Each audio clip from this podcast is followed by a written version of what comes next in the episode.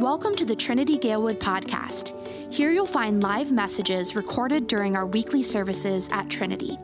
We are a community that desires to look, live, and love more like Jesus. We're located at 1701 North Narragansett in Chicago and meet every Sunday morning at 10:30 a.m. We hope you enjoy this episode of the Trinity Galewood podcast.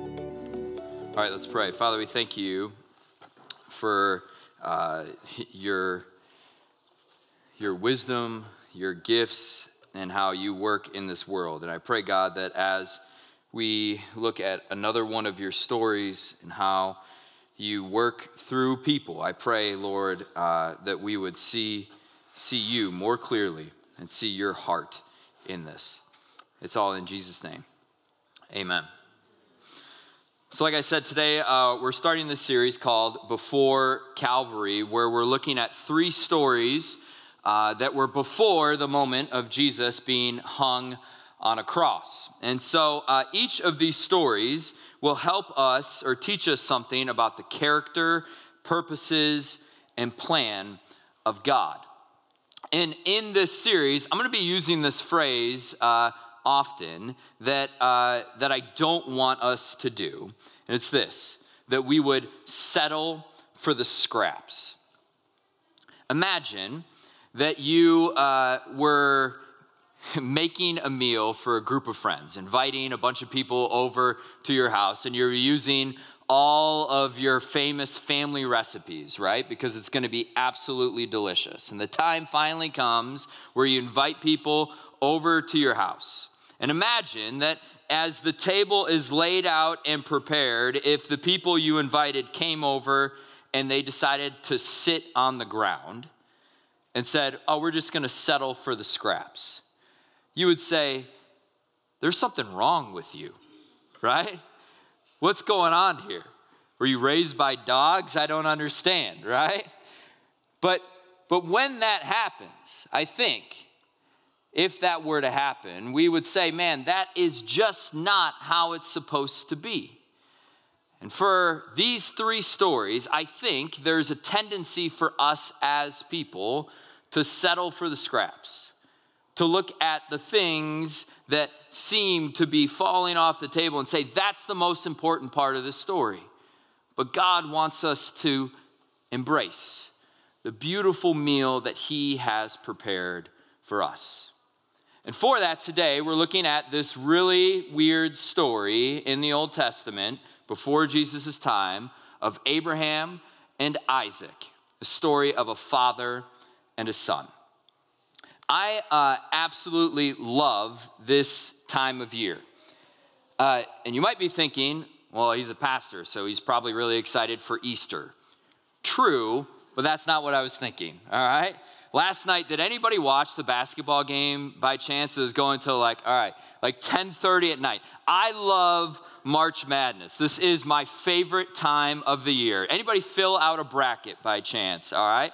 Okay, so it's estimated that 70 million people, 70 million brackets were filled out this last year. And if you know, if you've ever filled out a bracket before, you've never filled out a perfect bracket because that has never happened before. In the history of the tournament, not one person has chosen all of the right teams all the way through. Now, my, uh, my dad sends out a bracket challenge every single year, and it's become like a family thing. And my son, Malachi, who is eight, loves to fill out his bracket. And, uh, and if you were to come over to our house, you would notice that when you walk in, that is our front door, and we have our four brackets that are up on the wall. And every game that is played, Malachi will go up to look at his bracket and then he'll look at mine. He doesn't really care about his mom's at all, all right?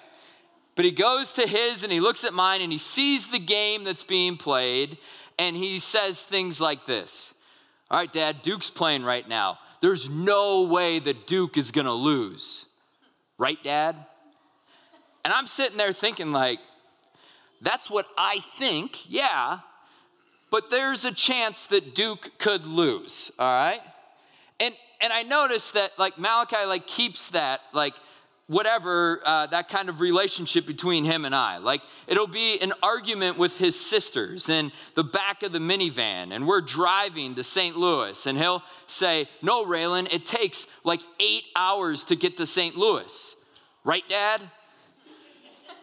Actually, no, it takes like four unless we run into a bunch of traffic, like, but whatever. Or like, man, it's gonna be, it's really sunny outside. It's gonna be a beautiful day outside. Right, Dad? Well, I'm not a weatherman, but like, I think so, right? Or like, like, hey, Dad, can we eat pizza tonight? It's just a perfect night for pizza, right, Dad? This is your mom's decision. I'm not gonna fight this one, all right? This keeps happening over and over and over again.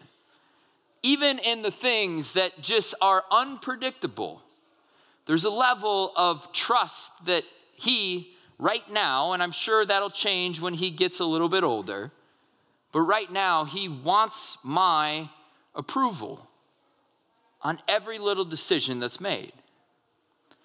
Chances are that you probably have somebody in your life that you do this with. I know I do.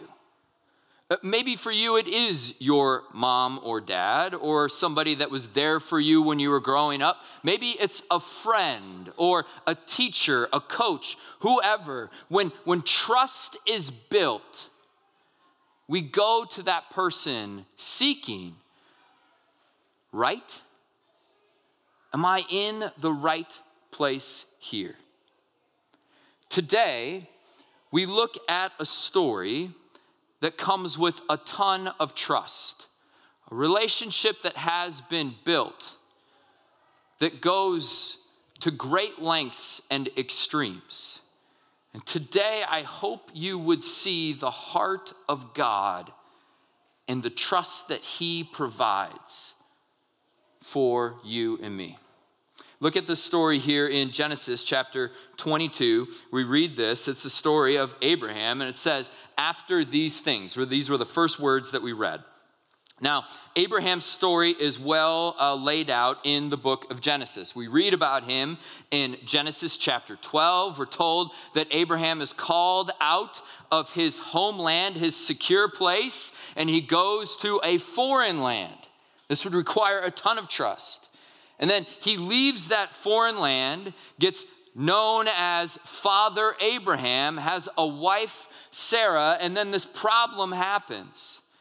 We find out in the Bible that Sarah is not able to have children. And so, after this long journey and a couple other stories in between there, we read that miraculously, Sarah is told that she is going to have a child.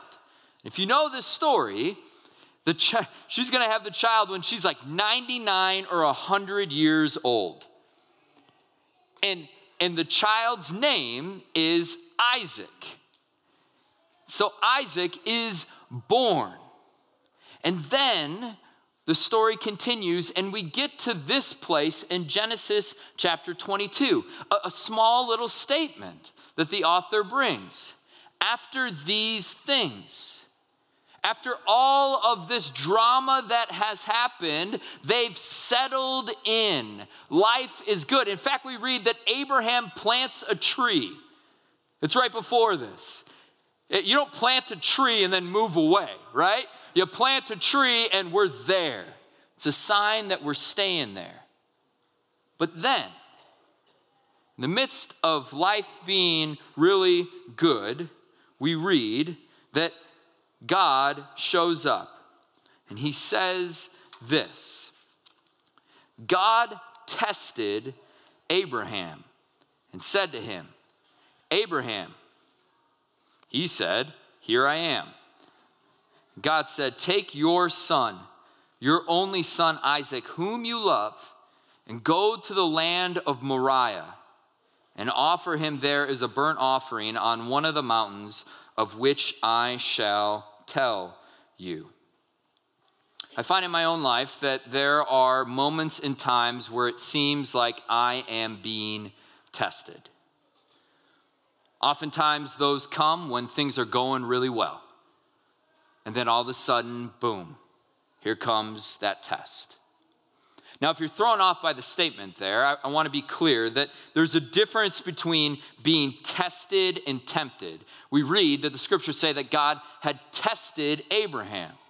And I believe that, that God allows some testing in our lives to build our faith. But God does not tempt us to destroy our faith.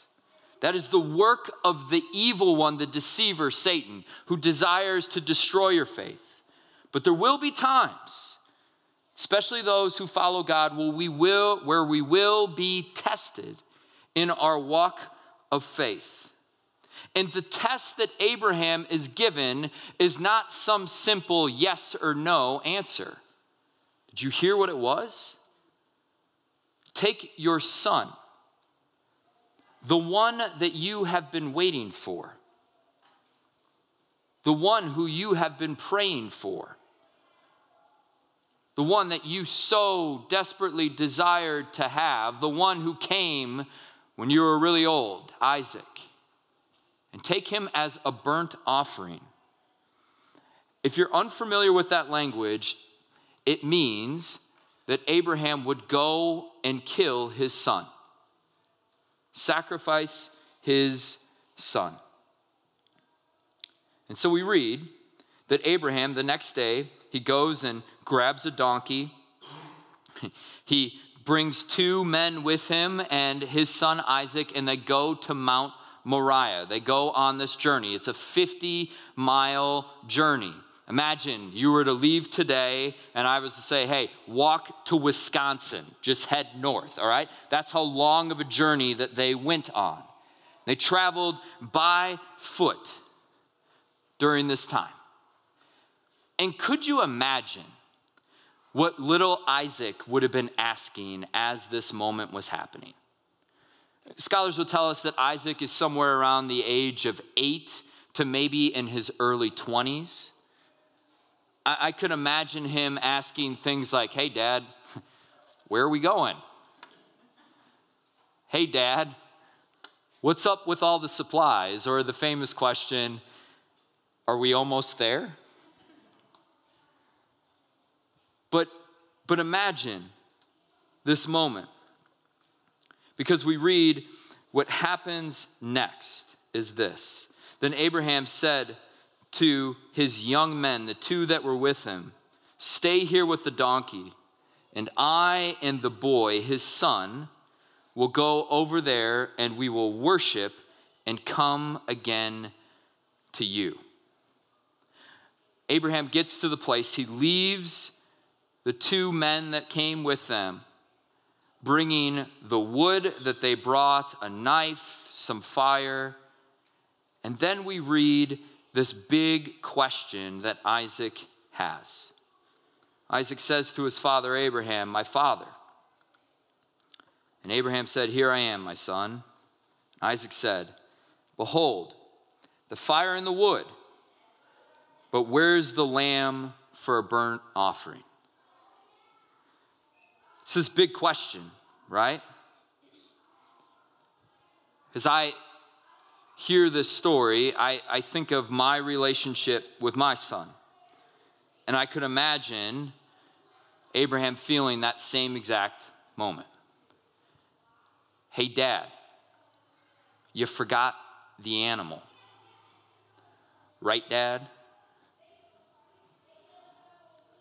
And I guess I just want us to feel this moment. Feel the moment of Abraham as a father with his son. We read that Abraham responds in verse 8. He says this God will provide for himself the lamb for a burnt offering, my son. So they both so they went, both of them, together. And so they continue up that mountain, Isaac carrying the wood. And the moment comes where, where Abraham and Isaac lay out the wood for this sacrifice. Isaac is put on the wood. It's a crazy moment. And Abraham grabs the knife we read in the scriptures and he raises it to strike his son. And in that moment, an angel of the Lord shows up and says, Do not do anything to him. Miraculously, a, a ram is provided, it's caught in the thicket nearby. They take that ram, and we read that it continues in verse 14 that Abraham called the name of that place, the Lord will provide. Isaac is taken off of that pile of wood, and it is said that on this day, the mount of the Lord, it shall be provided. Now, maybe you've been to church before and you've heard somebody take on this text. And maybe you've heard somebody preach that message, or maybe you've read this story before and you've thought, all right, this story is teaching me, well, what's my Isaac? What's the one thing in my life that I've wanted so bad, and God is going to test me to say, Are you willing to sacrifice this one thing? To show that you care about God the most. And if you've heard that message before, or if you think that this story is about that, let me tell you, you are settling for the scraps right now. You're missing the meal that God has provided and invites you in on. Let me explain here. We read at verse 14, it says, that the Lord will provide. Abraham says that this moment is a reminder that God will provide. He renames the spot to say, The Lord, it shall be provided. The name that we hear that God is given in this time is Jehovah Jireh. Anybody heard this phrase before? All right? You can say it with me. One, two, three. Jehovah. And that means literally that the Lord will provide. It's a powerful name. Think about that. God's name is attached to his provision. And in particular, in this context, we read that God intercedes and provides for Abraham. But when I was studying for this text in particular, I was absolutely blown away. Because I cannot read this story without looking at what God has provided. Because this story points to a greater provision, it points to the fact of how God has provided for us. And it points to another story about a father and a son, a guy named Jesus the Christ who is provided for his people. There's so much overlap between Jesus and Isaac. In fact, I want to walk through these really quick. The first one is that we see that both Jesus and Isaac are born in anticipation.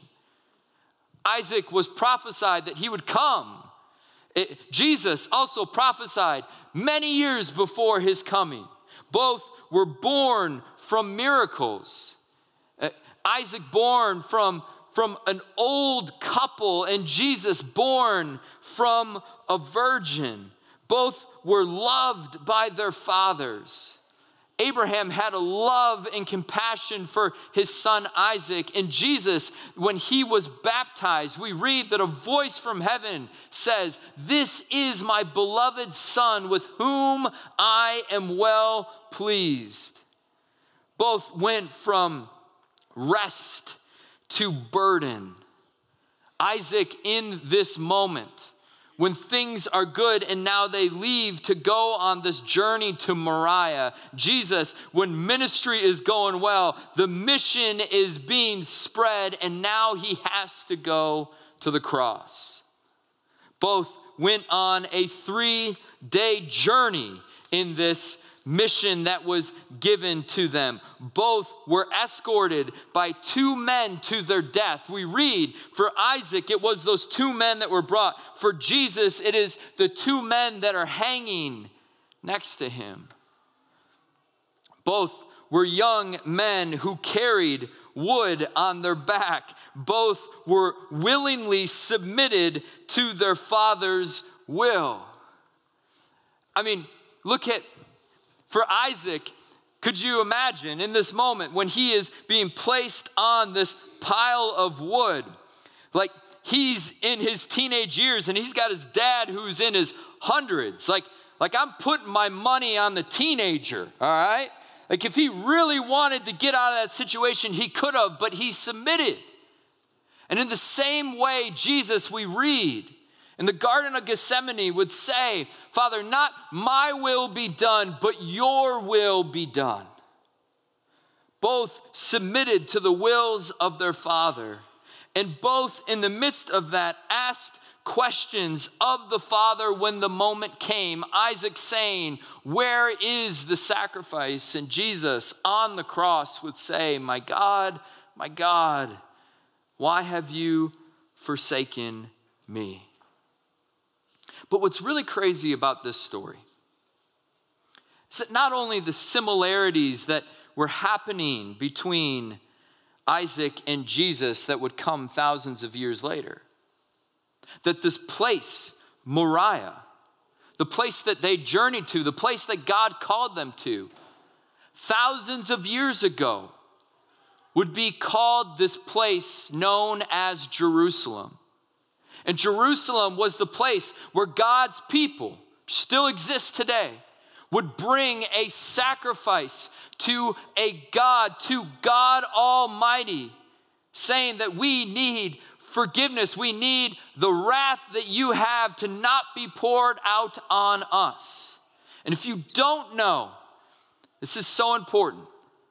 The place where this event happened is the same exact place where Jesus, the Christ, was sacrificed. This story is pointing to something so much bigger. This isn't some story about a father passing some test with God. That's the scraps. This is a story about another father who also sacrificed his son, about a God who not only will provide, but has provided.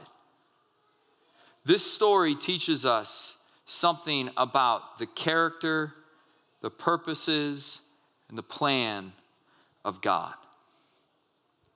See, oftentimes I think people when they think of religion, they think of religion being something that, like, I've got to do to please this God.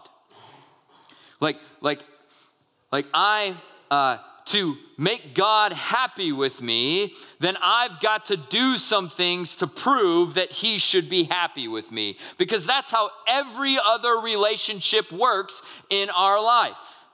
We treat Christianity, unfortunately, or I would just say religion, in the same mindset.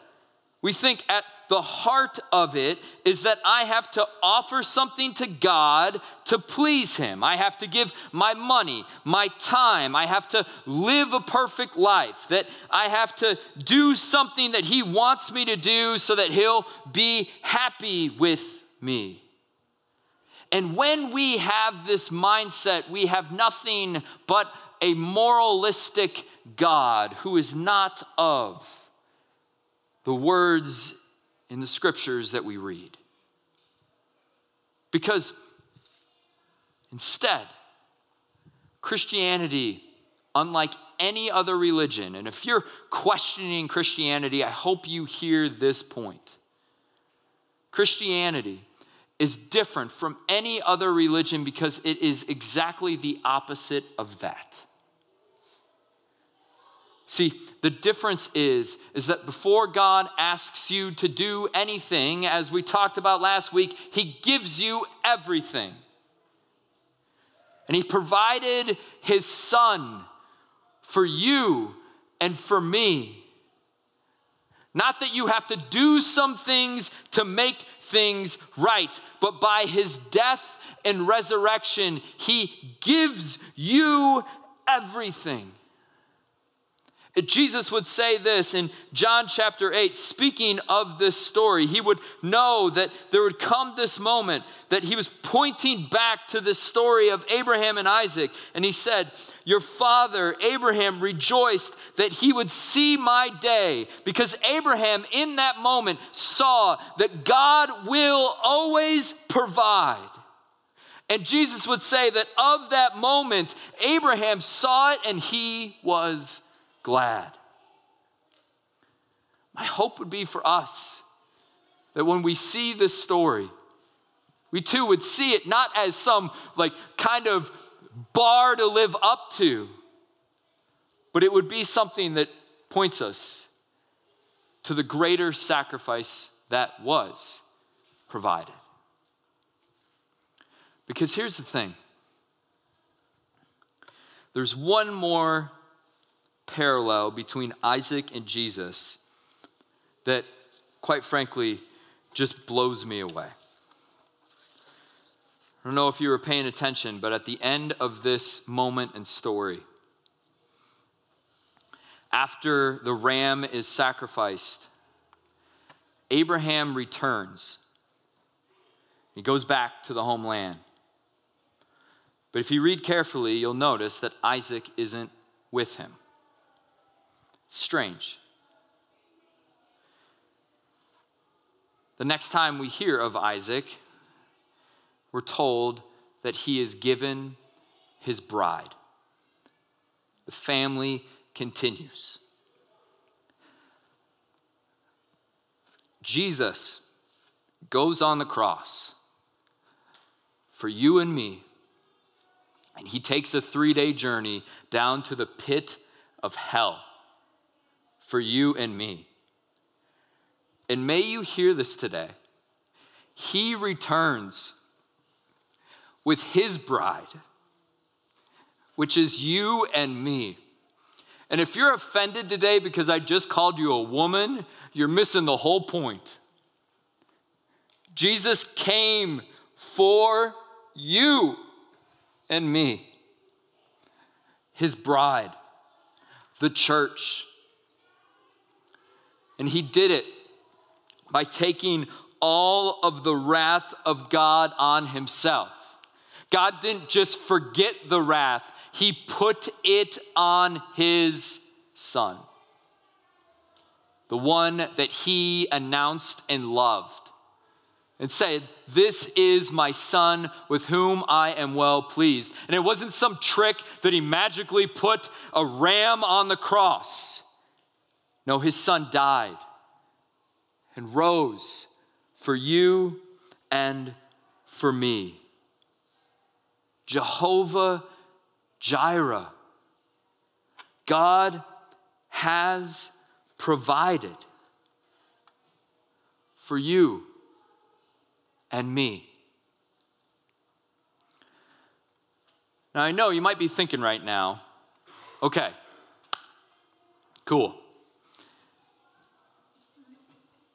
What am I supposed to do? Does that mean I just kind of go and do whatever I want and just, you know, it doesn't really matter? Is God just going to love me no matter what? Man, I hope you would hear today that, especially during this season and time of Lent, that we would look to Jesus and be thankful for what he has done for us. It wasn't some magic trick that he did thousands of years ago. It was the sacrifice of his son for you and me. And as a result, we are called to be thankful, to live out of joy. And it's because of that, because of what he has done, that God gives us instruction to go and live.